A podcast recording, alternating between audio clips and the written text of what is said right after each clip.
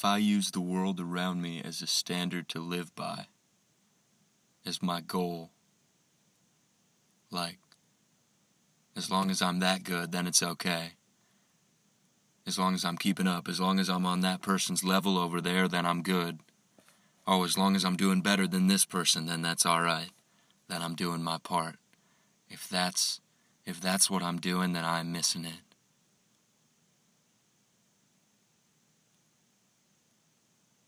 God has such a better way. Such a truer motivation we have, knowing Jesus, living to do what's right no matter what.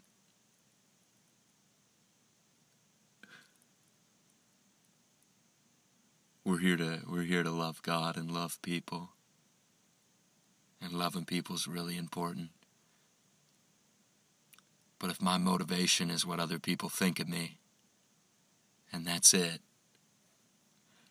that's not the way. That's the way that leads to death. That's the way that leads to failure, because there's always going to be someone. There's always going to be someone who says that I don't measure up,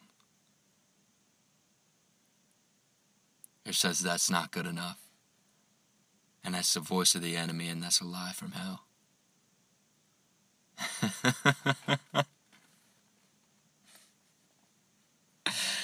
If I work for God, like really specifically right now at my job, if I work for God, if I'm thinking while I'm at work, God, thank you for this job. I appreciate that I get to do this.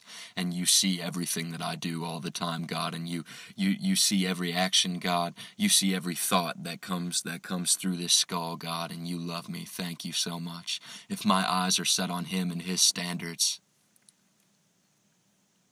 if I'm believing that His way is good and the bar that He set is good, and that's my goal, and my eyes are on the things above, then I can't miss it. And it doesn't really matter circumstances, and it doesn't really matter how things look to the world,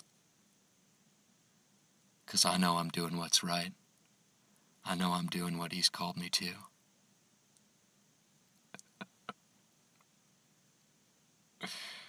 I think oftentimes it can be easy to just look at the outcome and, oh, how was your day?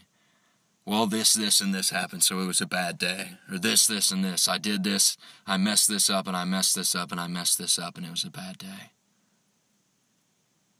That's not how God sees it.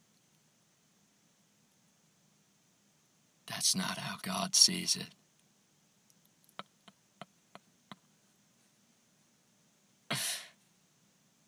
If we're suffering to do what's right and loving God with all our heart, that's what's up. That's the way. That's the way. That's good. God wants us to be fixed on Him. He'll keep in perfect peace all whose eyes are fixed on Him. In perfect peace. Not just peace, like for a little bit, like maybe 10, 20 minutes, and then it's just going to start to drift off. No, not that. Perfect peace. Like peace that goes beyond the soul. Peace that goes beyond the body. That transcends them both. Peace that lines up the body and the soul and the spirit. A peace that says no matter what happens on the outside, no matter what happens on the outside, I'm here and I'm real and I'm not going anywhere. What does it look like to have that established within us? What's the fruit of that, man? If I know that's in me, and I'm believing it with the words that I speak and the actions that I take, no matter how I feel, what's that going to do to everyone else around me? What's that going to do to my relationships?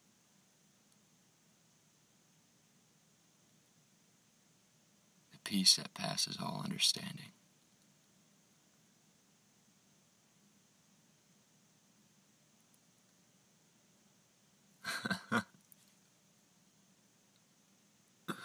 What do we do when nobody's looking?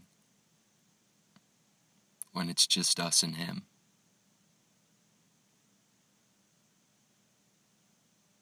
Where does our mind go? Where do we let our mind go? Does it wander off into whatever? Into something that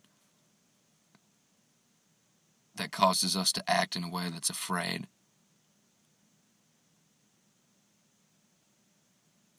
Or do we grab hold of that thing? And say, mind, you will surrender to the will of God. I so appreciate, Lord, that you love me. And no matter what tries knocking on the door of this skull, God, you're the truth. And I'm going to believe that with everything, no matter what. Whether it's crying out to you like this, God, or whether it's just sitting in silence, worshiping you. If the rocks cry out in silence, God, so will I.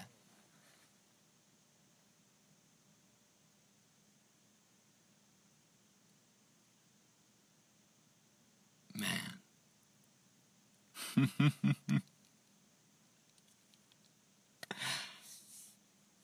It's Colossians 3:22. Slaves, obey your earthly masters in everything you do. Try to please them all the time, not just when they're watching you.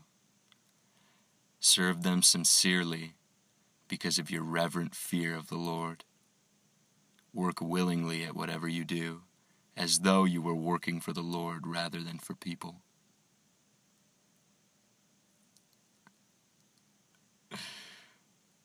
I want to work at the level He's called me to.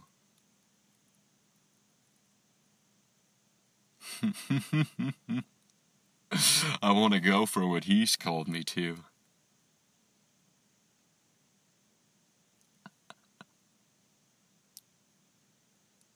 Not anything less. Never anything less. Remember that the Lord will give you an inheritance as your reward, and that the master you are serving is Christ.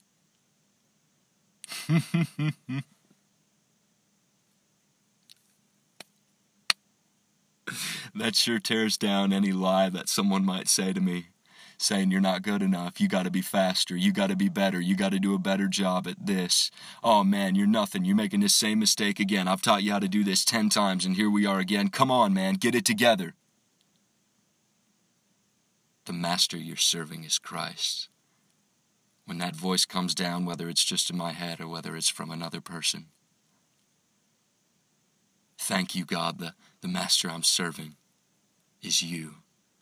Jesus Christ, the ultimate sacrifice, and I get to live that way. I get to live just like you. You're my dad. I'm your son, God.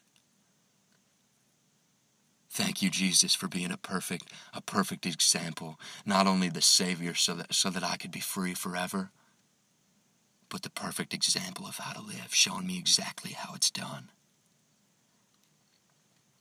If you do what is wrong, you'll be paid back for what you've done. God has no favorites.